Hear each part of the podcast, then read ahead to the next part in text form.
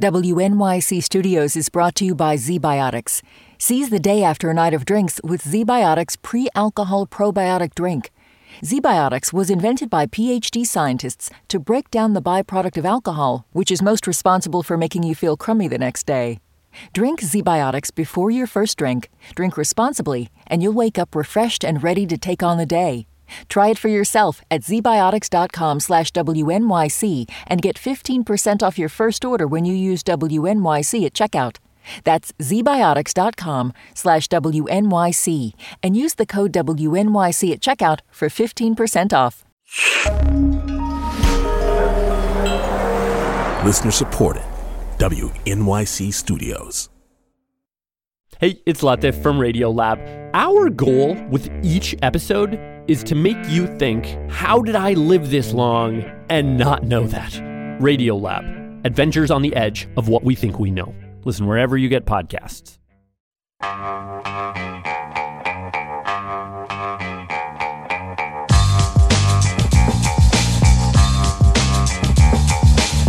Brian Lehrer on WNYC. All right, just a few more texts on the state of the city because there are so many and they're so good and I can't resist. Um, listener writes Regarding the administrative burden on police, nobody's debating the administrative burden placed on nurses and doctors by the medical legal framework. A listener writes I would say the state of the city is compassion. This call in shows how compassionate New Yorkers are. And one last one. The state of New York City is changing, always changing. Someone, some will be happy with those changes and others will not. That is a constant. All right, now we turn the page. Now we'll look at the high stakes special election taking place to replace George Santos in Congress in which voting is already underway. If you have a mail in ballot, the in person voting begins next Saturday, February 3rd. The district in Queens and Nassau County is very swingy, Democratic for a long time, Republican recently. Biden for president, Santos for Congress. We've been discussing the race in the local context since the candidates were chosen. Today we'll look at it more in the national election year context of how it might be a bellwether for what crucial suburban swing district voters care about nationwide as the parties compete to not just win the presidency, but also control of Congress. The candidates are Democrat Tom Suozzi, who held the seat before Santos, and a Republican relative newcomer, Mazi Pilip, who is a member of the Nassau County Legislature. My guest for this is Abby Livingston, who writes about political campaigns in Congress for the politics and business site Puck News. We'll also talk about the presidential race a little bit with the aftershocks just starting to be felt from Trump's New Hampshire win, but Nikki Haley's defiant, surprisingly in Trump's face, staying in the race speech. And we'll even touch on the political implications of Jon Stewart's big announcement yesterday that he's returning to The Daily Show for this year's election cycle. Abby, thanks for coming on with us. Welcome to WNYC. Thanks so much for having me. You wrote that in national politics terms, the race to replace Santos is a gift from the gods, a dry run for both parties on abortion, immigration, and candidate quality in a pure toss up district. So, how much are they looking to see literally whether abortion rights, good for the Democrats, or immigration, good for the Republicans, moves people to the polls more? that is the absolute obsession of this race and what the democratic and republican operatives all they want to talk about um, about this contest. And the reason is is because as you stated, this is such a toss-up district. So I think um, the the the thing to look at it is this is a very important seat in Congress, just at a base level, because Republicans have such a tight, tight majority, and the new Speaker, Mike Johnson, needs some breathing room. But I think beyond uh, the actual outcome of this race. This is like a a petri dish of testing messaging and television ad campaigning or advertising um, in in the get out the vote effort. And the the central question of this race is Republicans have had a big big problem with abortion since Roe versus Wade was overturned, and it, Democrats just keep outperforming uh, expectations in wherever they compete on this issue. But Republicans say, and we will find out if they're correct, that they think immigration could be what is the the the the, the magic key to to offset these uh, the Democratic advantages on abortion. Yeah, and certainly the exit polls from New Hampshire on Tuesday seem to show that immigration, at least in that Republican primary in a relatively moderate state, so maybe it's an indicator of something. Immigration was a big motivator. When they asked what people's number one issue was, 37% said the economy, that was number one, but then 30% said immigration. Next, much further down, was foreign policy at 15%. And only then came abortion, with only 12% citing it as their top issue. So, so much less than the 30% that cited immigration. I'm curious how much you think the strategists in the New York race or nationally in congressional races find that important from New Hampshire or, or might change any tactics as a result of just that. I think it's hard to, to use that, and just because abortion is just sort of funny, at least in a lot of the polling I've seen, it doesn't register very high, and that is why uh, it, it, sort of overperforms in expectations. It's sort of in the back of the mind of a lot of voters, it seems, and they may not articulate it in a exit poll or a, a, a telephone poll. So I think it's a it's still something political strategists are trying to figure out. Um, but what is so interesting about abortion this cycle is I spent a long time covering Texas politics, and we're about to go into primary season in Texas. And if you turn on the television in about two weeks, all you're going to see are anti immigration ads in the Republican primary. And that is the number one issue House Republicans have, uh, in Senate too, um, have run on in their own primaries. But we haven't seen immigration surface in the general election. It's been over the years uh, Donald Trump, it's been health care um, since Roe v. Wade overturned, it's been abortion. So this is probably the first cycle where we're really seeing this come into the foreground in the general election, e- election as we're seeing in this special general right now. Right. And in fact, immigration, as you know, has broken out as the main topic of the ad, ad wars, commercial uh, wars between the two recently. I'll play one of each. Um, on this issue, it's the Republican Pilip on the attack and Suozzi on defense. So here's a Pilip ad that makes its argument against Tom Suozzi. Tom Suozzi rolled out the red carpet for illegal immigrants. I kicked ICE out of Nassau County. Suozzi helped create our immigration crisis. I kicked ICE out of Nassau County. And he'll make it worse. Congressional Leadership Fund is responsible for the content of this advertising. And that's a tagline that various versions of that ad uh, is using, and he'll make it worse. So here's a Suozzi ad that he released in response. You've been hearing a lot of nonsense blaming Tom Suozzi for the migrant problem. Really? As the left pushes to abolish ICE, here now is one of the few Democrats who voted to support this vital agency. ICE is an important government agency. They have an important job to do in this country, securing our border. I support strong border security. Tom Suozzi will work with both parties to close illegal immigration routes, but open paths to citizenship for those who follow the rules. And anything else you might hear is garbage. I'm Tom Suozzi, and I approve this message. So, Abby, we have a, a soundbite in the first ad from sometime in Suozzi's past. I'm not sure exactly when, maybe when he was Nassau County executive, uh, probably not wanting ICE detaining undocumented immigrants who committed minor crimes locally. That was, I kicked ICE out of Nassau County. And then a Suozzi soundbite that he emphasizes in his ad. Um, we see in the visuals on that ad that he was on Fox News as a guest saying that separating himself from other Democrats. I guess we'll only know on election night who, who won that argument. But can you fact check that at all any more than ab- I was able to find, like the context for the Suozzi quote that Pilip uses of him saying he kicked ICE out of Nassau County? Um, I, I actually offhand do not have the context, but what I can say as a uh, semi-retired or retired TV producer, when it's that sharp of an edit, my ears perk up, um, and it's it's that means it's being pulled out. I will also just flag um, that ad was a Congressional Leadership Fund ad, which is the super PAC involved in this race on the Republican side. It's aligned with House Republican leadership, and that PAC is the X factor right now in the advertising wars um, because they have not spent as much money as they are capable of spending. The House Democrats and their allies in the super PAC world have come in very big, very hard, very early in this race.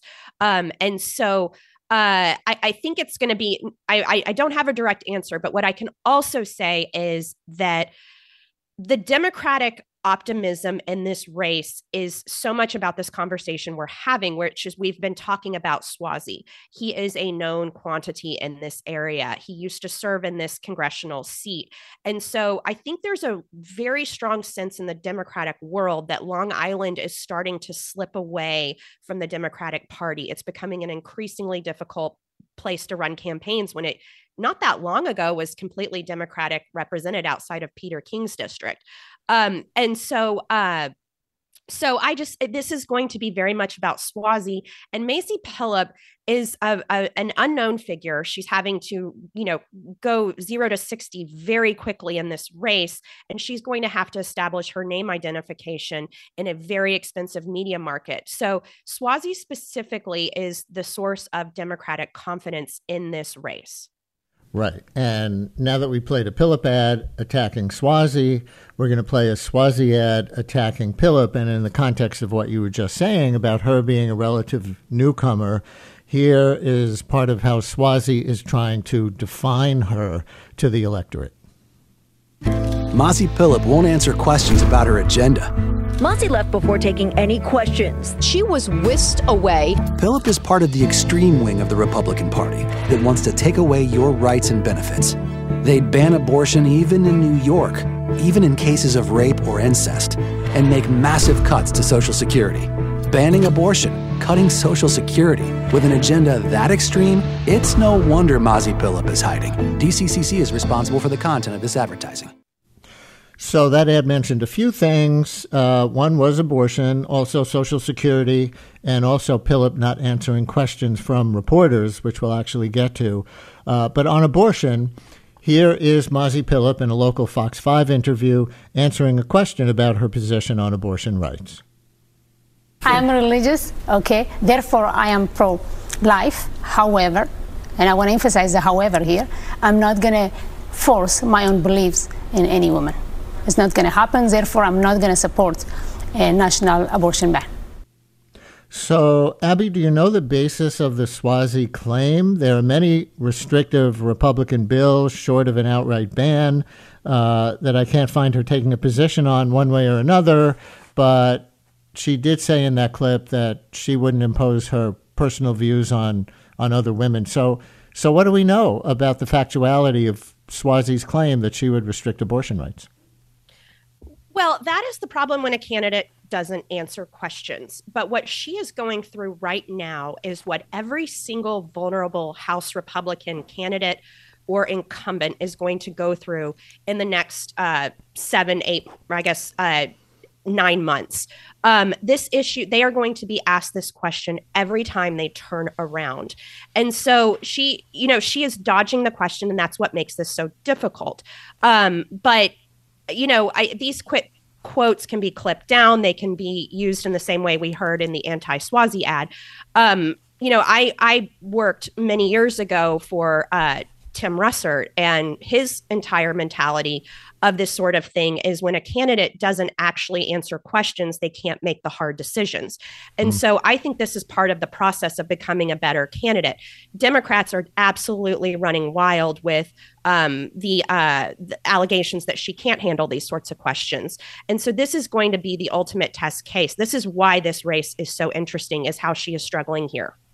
We continue to look at the Suozzi Pilip race in both national as well as local context uh, with Abby Livingston, who writes uh, for the news site Puck, covering Congress and campaigns.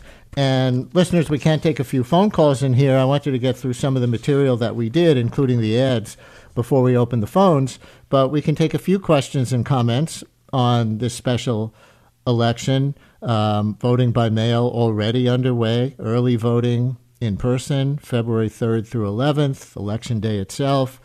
Tuesday, February 13th. Is anyone listening right now an undecided voter who lives in the district We would love to hear about the deliberations inside your head. 212 433 WNYC. Or was anybody listening now a Biden voter in 2020, but a Republican Santos voter before you knew what a fraud he was in 2022?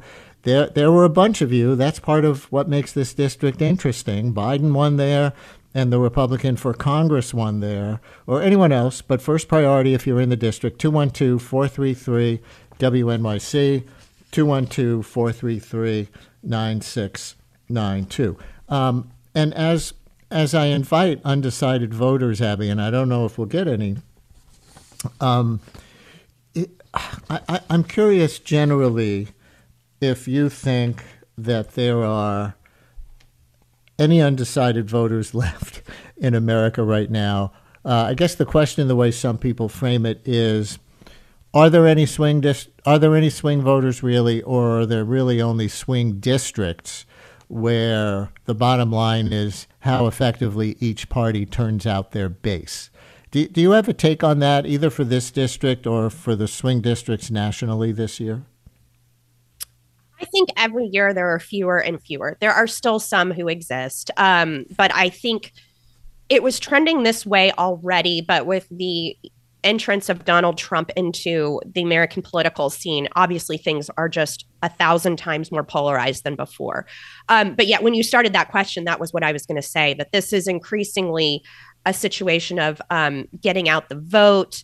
Um, you know, the surprises in the elections that we've seen over the last few years when we expect them to go one way or the other at every level is almost always rooted in uh, a surprise turnout and vote on one side or the other, or a surprise depression in vote. So we are moving farther and farther away from persuasion versus um, getting the the loyal, faithful out to the polls.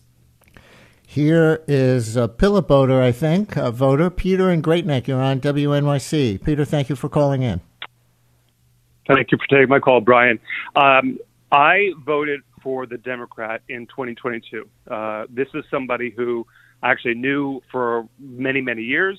He was an upstanding person, uh, exactly the type of moral fiber that you wanted in uh, politics. So that uh, was Robert Robert Santos, Zimmerman who lost to George Santos. Yeah, right. And uh, both of those candidates at the time were rel- were un, un real, they were had never held elective office, and I think that was appealing to a lot of people that both of them hadn't held elective office. Now we have two people that are running, and one is a career politician, Tom Suozzi, and the other is a fresh face. I think I'm an independent voter. I have switched for Republican to vote Republican and Democrat. Personally, I think that if I had my way, I would vote for Biden for the presidency, and I would vote for the can- the Republican candidate so that Biden doesn't have a rubber stamp in Congress. And you you want to know what independents sound like? That's that's me. Does for people who might be confused by that, and I appreciate you calling in and saying all of that, um, and think, well, if you want Biden for president, but you want a Congress who's not going to let any of his policies go through. what what are you really for?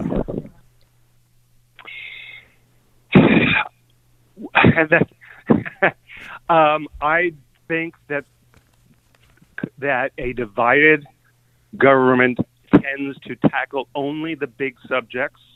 It hasn't worked out recently, but nonetheless, it's prevented from doing any huge government programs, which are quite honestly, the type of bro- programs that Biden has pushed through with a Democrat Congress, which I'm not in favor of.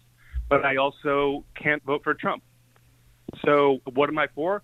I'm for a government that only tackles the big questions and uh, for compromises forced on both parties to to move forward if they're going to move forward on anything.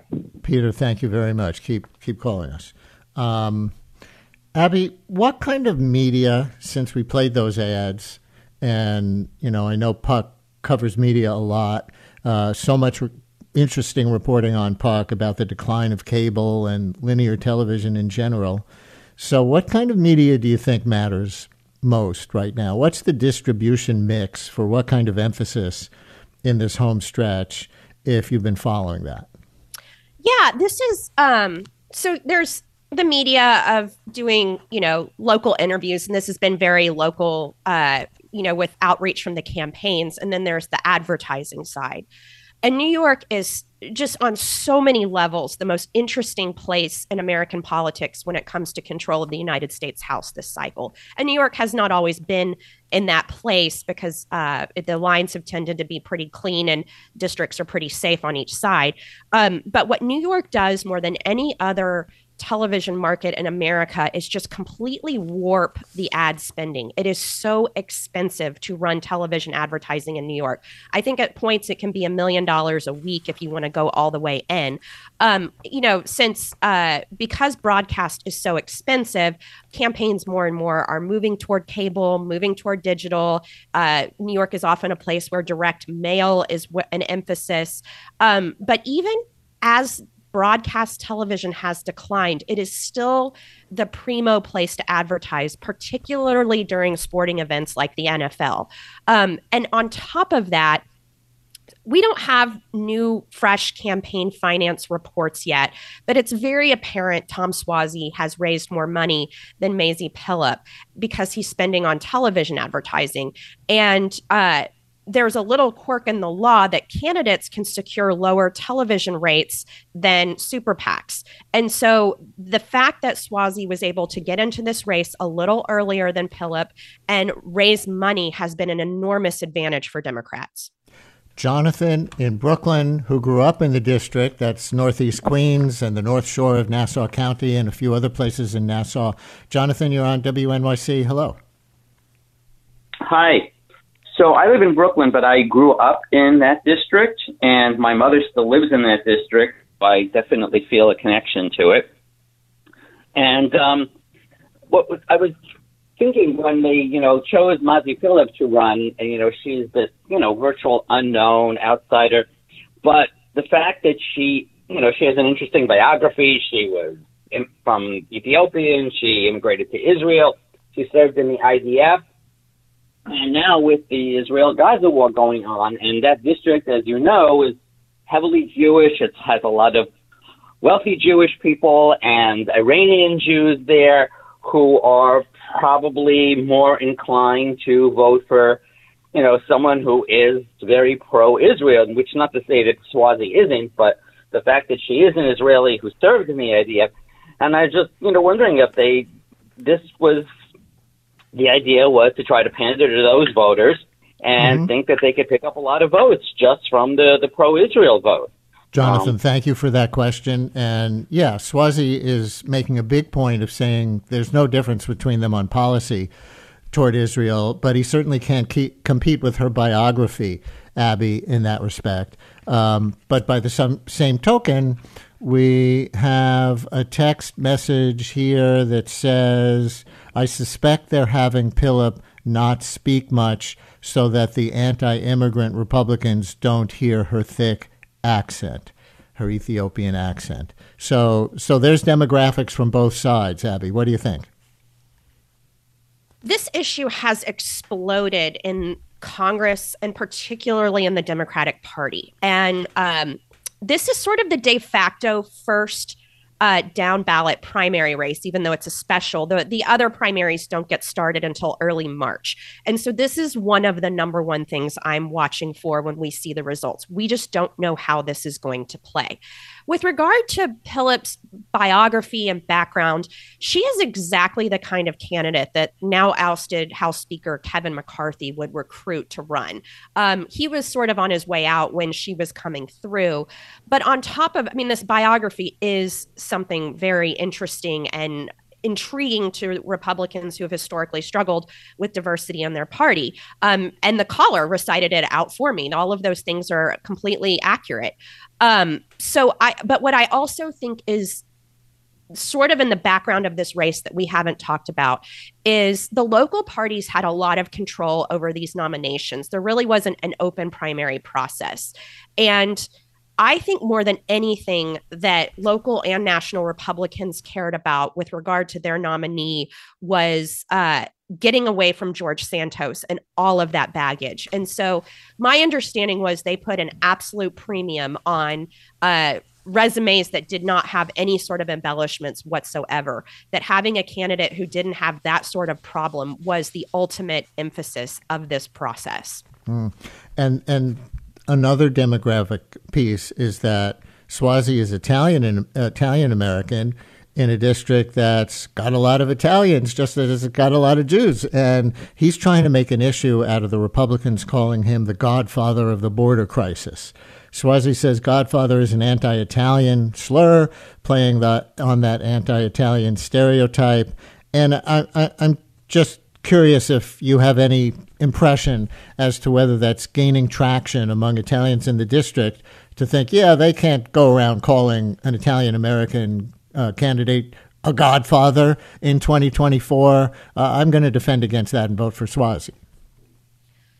Clearly, it's a sensitive issue. Um, and I, I just, I am so excited about this race because of these issues. And these are these are fights that are going to um, I, I, was on the, the phone yesterday with a democrat who is from new jersey and they're watching this very closely closely. New jersey has very similar demographics and different divides uh, along ethnic lines. And so what makes this race so interesting is that that you can layer it over in other districts in america. Yeah. but on top of that just the new york city market if you the the control of the United States House is going to go through the New York City metropolitan area.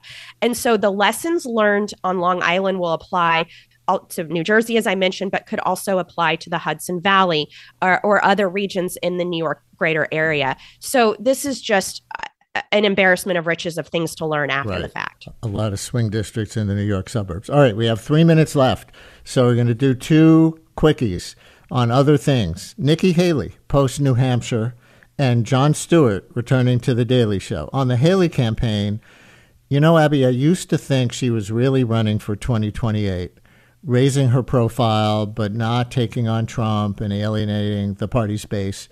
But after she came down much harder on Trump's mental competency and electability in her election night speech Tuesday night, I feel like she's actually willing to burn those bridges in pursuit of actually trying to win this year, or maybe it's something else. Do you have a quick take? My quick take is I was on the same page as you.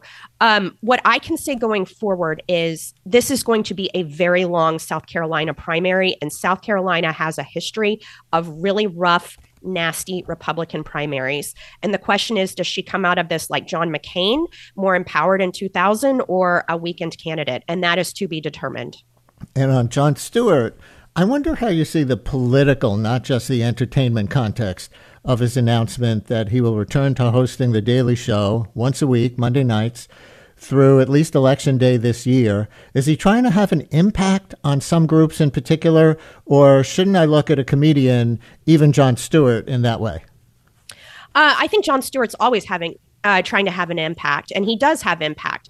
What I just what struck me about it was I was the core college kid watching him at his peak, and he hasn't been on the air for a long time, and TV doesn't work the same way anymore as it used to. So I, you know, I, I my instinct was he's going to help get out the youth vote, but he hasn't been on TV in uh, a solid um, nine years. So we will see. How does television work different than it worked nine years ago? The kids aren't watching television they're watching tiktok. So he may not have the same cultural impact on the 22 year olds that he has on the 40 year olds right. So i guess it'll matter if people grab good Jon stewart moments and spread them on social and we will, exactly. we will see. Abby livingston covers campaigns in congress for puck news. Abby thank you so much. Thanks so much for having me